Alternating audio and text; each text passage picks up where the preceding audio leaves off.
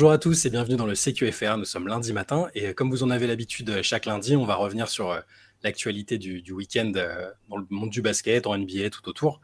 ce matin, je suis avec Théo pour, pour faire ce CQFR. Comment ça va Théo? Bah écoute, très bien. Après un bon petit week-end un peu pluvieux mais frais, je suis frais, frais et dispo pour ce CQFR cette nouvelle semaine. C'est ça, c'est le week-end pluvieux pour les Parisiens qu'on est, mais peut-être que peut-être qu'ailleurs vous avez eu la chance d'avoir du soleil. Euh, nous, malheureusement, il pleuvait un peu, effectivement.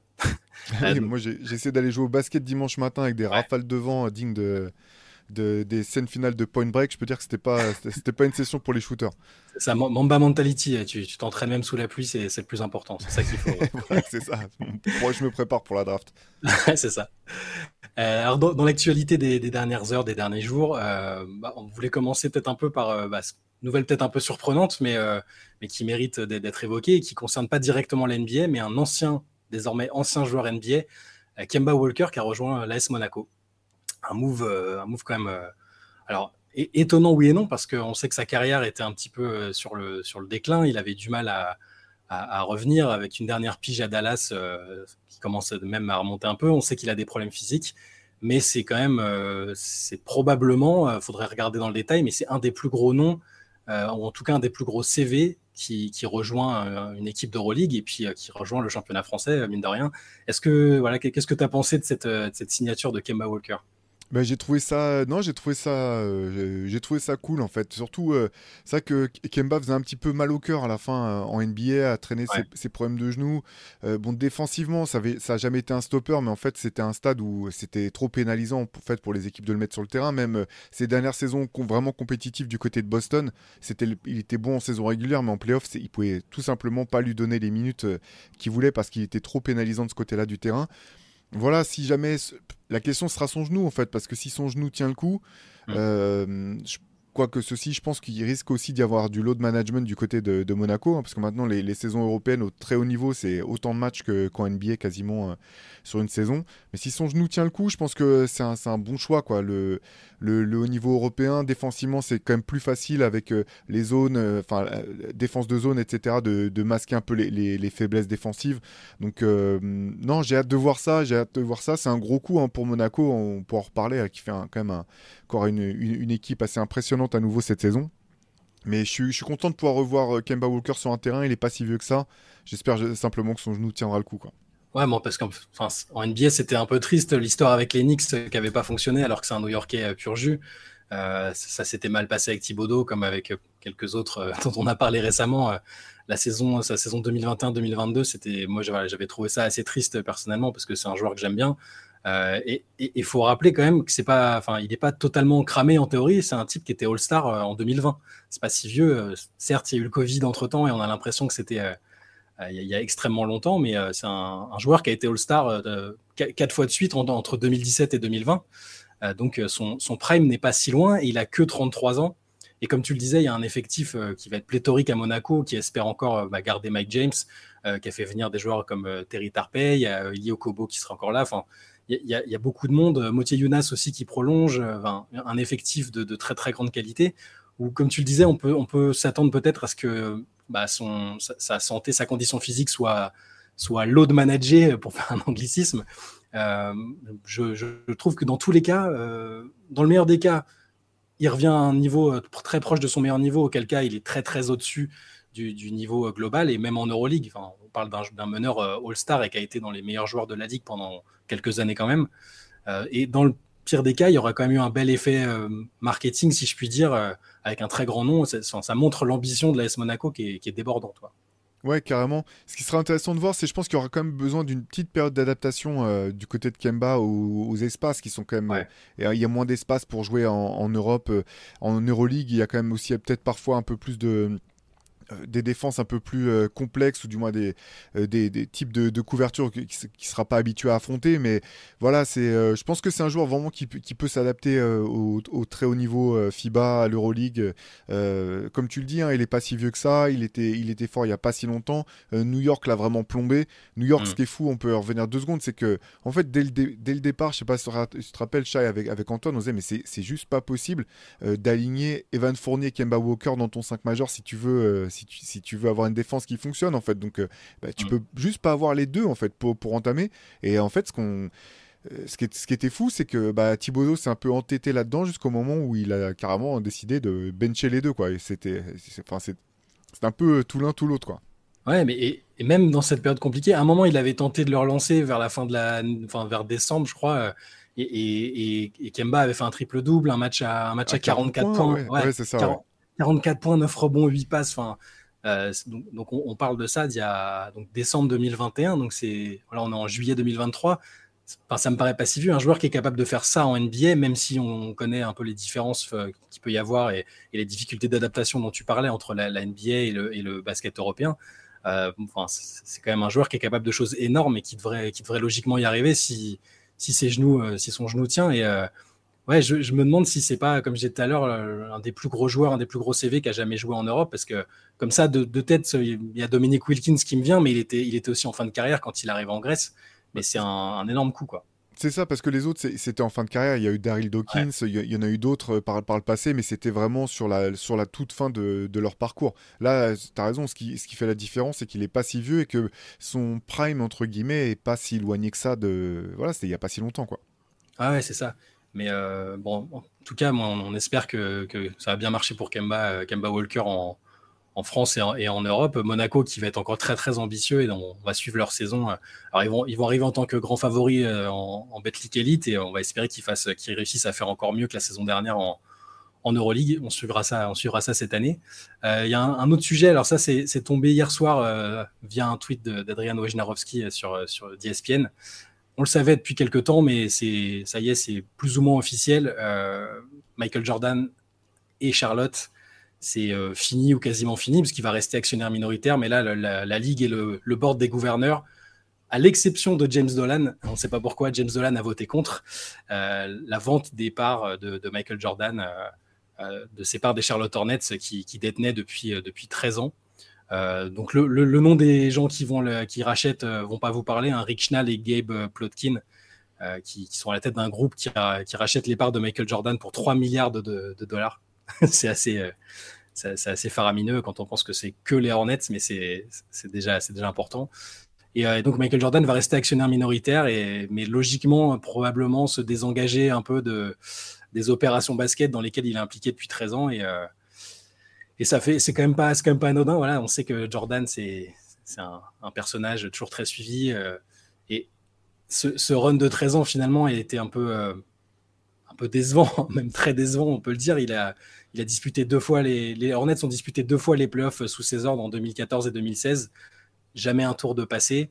Euh, quelques décisions de draft et, de, et contractuelles, enfin de choix de joueurs, de coach qui ont été un peu discutables qu'est-ce que t'inspire cette fin de cette fin de cycle pour Michael Jordan avec Charlotte?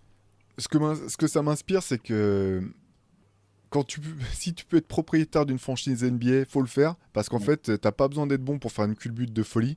Là, euh, c'est un truc de malade. Tu dis, euh, Jordan, euh, c'était peut-être l'un des pires dirigeants en termes de choix, comme tu l'as dit, ces, 15 dernières années. Là, il, revend, il revend sa franchise, enfin ses parts de la franchise. Il fait une culbute financière incroyable. je me rappelle quand quand, les Clippers ont été rachetés pour 2 milliards de dollars, on se disait, mais c'est un truc, c'est un truc de malade, une telle somme et tout. On n'imaginait même pas que ça pourrait monter aussi haut. Tu dis, voilà, quoi, 5 ans plus tard, ou je sais plus exactement quand est-ce que, les Clippers ont été rachetés, euh, c'est les Charlotte Hornets qui sont revendus pour 3 milliards. C'est. Euh, c'est vraiment impressionnant. Bon, bah, ce, qui, par contre, voilà, comme tu l'as dit, bah, des choix de draft euh, compliqués, euh, des choix de des signatures complexes. Hein, et c'est quand même malgré tout une des franchises qui a toujours rechigné à aligner l'argent pour les mm. bons joueurs au bon moment. tu parlais de Kemba Walker, s'il est parti à New York, c'est parce que les Hornets lui avaient refusé l'extension contre max à laquelle il était, il, il avait droit à l'époque. Alors finalement, avec ses problèmes de genoux, je dis pas que c'est une discussion qui, a été, qui est forcément discutable. Euh, euh, le problème, c'est qu'il est parti sans aucune contre, contrepartie, euh, Kemba Walker. Finalement, la seule fois où ils ont vraiment ouvert le, le, porte-monnaie, c'était pour faire venir Gordon Hayward. Et j'allais dire, dire, Nicolas Batum aussi, à l'échelle de l'époque, le, contrat était important aussi. C'est vrai, avec un contexte vraiment très particulier de hausse du cap, ce fait qu'il y, a quand même deux franchises qui sont complètement enflammées, bah, c'était les Hornets et euh, les Blazers notamment, qui avaient euh, qui, qui imaginé que les contrats allaient devenir exponentiels et mm. donc euh, qui avaient donné beaucoup d'argent bah, à Nicolas Batum d'un côté et puis du côté des, des Blazers, je ne retrouve plus les noms des deux joueurs qui avaient été, qui avaient été prolongés pour des, des, sommes assez faramineuses. Mais oui, c'est quand même un, un, contrat, un constat d'échec quoi, pour, que ce soit quand il était euh, GM aux Wizards ou plus tard euh, propriétaire de, des Hornets. Euh, voilà, les équipes n'ont jamais été efficaces. le management compliqué, c'est ouais, c'est un, un, constat d'échec tout simplement, je pense. C'est dur quand tu es, es une légende, surtout c'est une légende parmi les légendes de, bah, la, reconversion est toujours un peu compliquée, que ce soit en tant que head coach, en tant que dirigeant. Enfin, c'est, ça se compte sur les doigts d'une main. Et en, tant que propriétaire, ça, a été extrêmement compliqué pour lui en tant que dirigeant aussi. J'ai l'impression que quand tu as été euh, aussi fort, c'est Kobe qui disait ça, mais il le, disait pour le, juste pour le coaching. Alors, on est, on est, Jordan n'a pas été coach, hein. je pense que ça aurait, été, ça aurait été encore très compliqué aussi pour lui. Euh, il y a un degré d'exigence, euh, tu as tellement été dans l'excellence, et lui, il a été dans l'excellence en tant que dirigeant, que tu as, du mal à, gérer le, bah, le, fait que les autres puissent pas atteindre le même niveau d'exigence, de, d'excellence. Et, et, là, Charlotte, je, c'est compliqué de comprendre ce qui s'est pas ce qui s'est pas bien passé parce qu'on dit souvent que Claire il y a des soucis au niveau des infrastructures, du management qui est un peu archaïque. Enfin, Jordan qui est une sorte de figure de proue mais qui qui vient, qui arrive, qui prend les décisions un peu à la volée comme ça en utilisant son expertise. Enfin,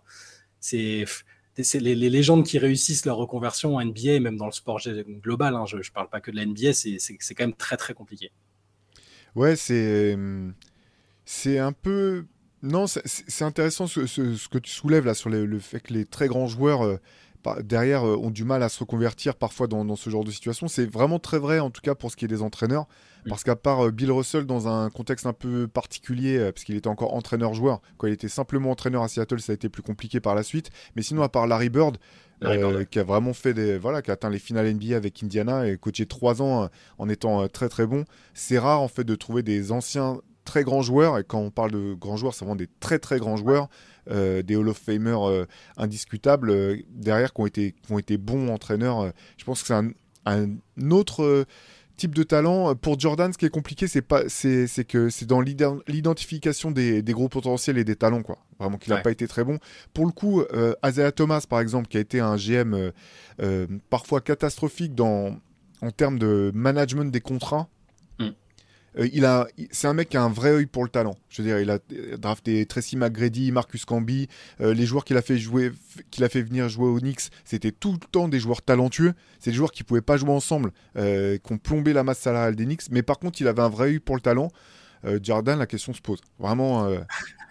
ouais, c'est vrai que si on remonte à l'époque des Wizards, on pense forcément à Kwame Brown et à des joueurs comme ça. Et, on va voir son dernier, son dernier coup d'œil. On va voir si ça, si sera payant pour les Hornets parce que finalement, on, on, sait que c'est aussi lui qui a, été décisionnaire euh, sur le, sur le cas Brandon Miller en, deuxième. Enfin, il l'a dit, il, a assisté à tous les workouts et, euh, et c'est lui qui a choisi Brandon Miller. Donc, on va voir s'il va laisser au moins cet héritage-là positif, euh, même si je le rappelle, il reste actionnaire majoritaire et on peut imaginer qu'il sera minoritaire. encore un peu minoritaire, pardon, qui, qui, sera, qui sera encore devant, bah, utilisé en, de temps en temps d'un point de vue médiatique et marketing. Et qui va, je pense qu'il va venir au match ça va se limiter à ça. Mais bon, en tout cas, on verra si cet héritage euh, sera, sera, sera positif, ce, dernier, euh, ce dernier héritage de Jordan.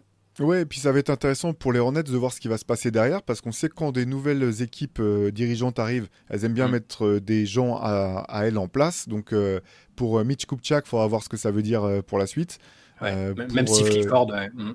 Ouais, exactement. Pour le staff technique, tout ça, ça va être, euh, ça va être à suivre assez rapidement, je pense, parce que souvent, on l'a vu avec euh, euh Ishbia aux Suns. Euh, les ah, il a pas le temps, propriétaires, ils voilà, ils perdent pas de temps pour, pour mettre leur marque sur, sur une franchise, donc il risque d'y avoir du mouvement à Charlotte. Ouais. Ouais, en sachant que c'est un marché moins attractif que, que les Phoenix, mais bon, ça reste, ça reste une terre de basket à la Caroline du Nord, donc puis bon, on veut que tout, nous on envie que toutes les franchises soient compétitives et qu'elles fonctionnent bien, donc on verra effectivement ce qui se passera avec cette, cette nouvelle équipe dirigeante.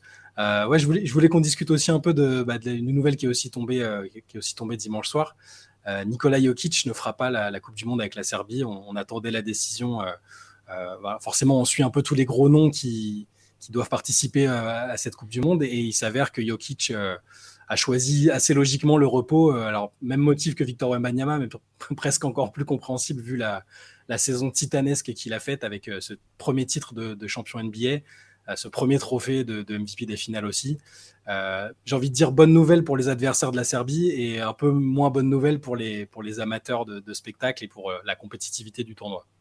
Ouais, bah, euh, comme tu le disais, c'est pas une grande surprise. Hein. On, s'y attendait quand même. Ça aurait été même surprenant que qui, décide de participer à cette Coupe du Monde avant de réenchaîner sur la saison suivante et puis derrière, j'imagine, d'essayer de, se qualifier pour les, pour les Jeux Olympiques. Après, voilà, on connaît le, réservoir de talent euh, dont dispose la Serbie. Euh, on sait aussi que les dernières fois, finalement, ça s'est pas si bien toujours euh, goupillé quand, quand, les stars étaient là notamment le dernier passage de Jokic en sélection a été un peu euh, complexe. Alors, je ne dis pas que c'était qu'il était responsable de, la, des mauvais, enfin, de la contre-performance entre guillemets mm. de la Serbie, mais euh, c'était pas c'était pas forcément brillant. Donc euh, non, bah on va suivre ça avec intérêt. Et puis tu mentionnais, enfin c'est toi qui je disais ta news ce matin sur Basket Session. Il y a d'autres joueurs aussi serbes qui risquent de, on ne sait pas encore à coup sûr s'ils seront présents non plus quoi. C'est ça, Nicolas Kalinic, l'ailier du Barça, et puis Vassili Micic qu'on va qu'on va découvrir au, Thunder cette, cette saison qui a un crack en Europe. Euh, les deux sont, ils sont susceptibles de décliner la sélection. C'est ce qui se disait, euh, c'est ce que dit la presse serbe. C'est Mozart Sport qui, qui, a annoncé la nouvelle pour Jokic. Euh, malgré les tentatives visiblement du sélectionneur Pezic et d'autres cadres comme Bogdanovic, ils ont essayé de convaincre Jokic de venir, mais visiblement c'est compliqué. Donc Kalinic et Micic aussi qui seront pas là. Mais comme tu dis, il y, a toujours un vivier. C'est tu, peux pas aborder un match contre la Serbie en détente et en te disant ça, ça, ça devrait bien se passer. Là, ils sont dans le groupe B avec euh, la Chine, Porto Rico et le Soudan. Même si ça fait, ça presque dix ans que la Serbie n'a pas, euh, n'a pas été médaillée en, Coupe du Monde, peut pas, voilà, ça reste, ça reste une équipe, euh, une équipe incroyable qu'il faut, avec laquelle tu peux pas, peux pas aborder ces matchs-là en, toute sérénité. Et, je miserai pas contre la Serbie pour, pour une médaille à la fin. Ouais, c'est clair. Bah, on attendra de voir maintenant bah, les, les rosters officiels, euh, comme on, on, avait parlé du Canada il y a quelques, il y a quelques épisodes là, mm. où effectivement il y avait sur le papier il y avait beaucoup de potentiel, beaucoup de, beaucoup de talent, mais on ne connaît pas encore non plus la, sélection euh, euh, finale, donc à, voir, à voir ce que ça donnera. Quoi. Pareil pour la on ne sait pas encore la Slovénie. Doncic a toujours, Lucas a toujours essayé d'être au rendez-vous avec la sélection. C'est quand même quelque chose de très important pour lui. Donc on imagine alors qu'il est qu'il sera là, mais ça, ça, reste à surveiller. Et pareil pour Yanis Antetokounmpo. Moi, je miserais, à mon avis, sur un forfait, euh, vu qu'il s'est fait opérer du genou, que c'est une saison importante pour les Bucks, euh, pour montrer qu'ils ne sont pas en fin de cycle. Euh, ça va être les deux superstars qu'on va surveiller, mais au plus on se rapproche de la compétition, et même avec le forfait l'absence de Victor Wembanyama, je, continue de me dire que l'équipe de France a vraiment une belle fenêtre de tir entre les absences de, ici et là et le, fait que l'équipe reste quand même très très solide. Donc, moi, je reste très très optimiste pour la, pour la France. Ouais, ouais, bah on a hâte de voir, on a de voir ça maintenant. Ouais. Voilà Théo, bah, on, se, on, se, laisse là-dessus sur ce CQFR euh, du lundi. Euh, comme d'habitude, vous pouvez nous retrouver euh, tous les matins pour le CQFR. Dans l'après-midi, vous aurez aussi un podcast, le podcast plus long hebdomadaire. et puis demain, demain soir, late session comme d'habitude. D'ici là, passez une très bonne journée et puis on se dit à demain. Ouais, salut à tous.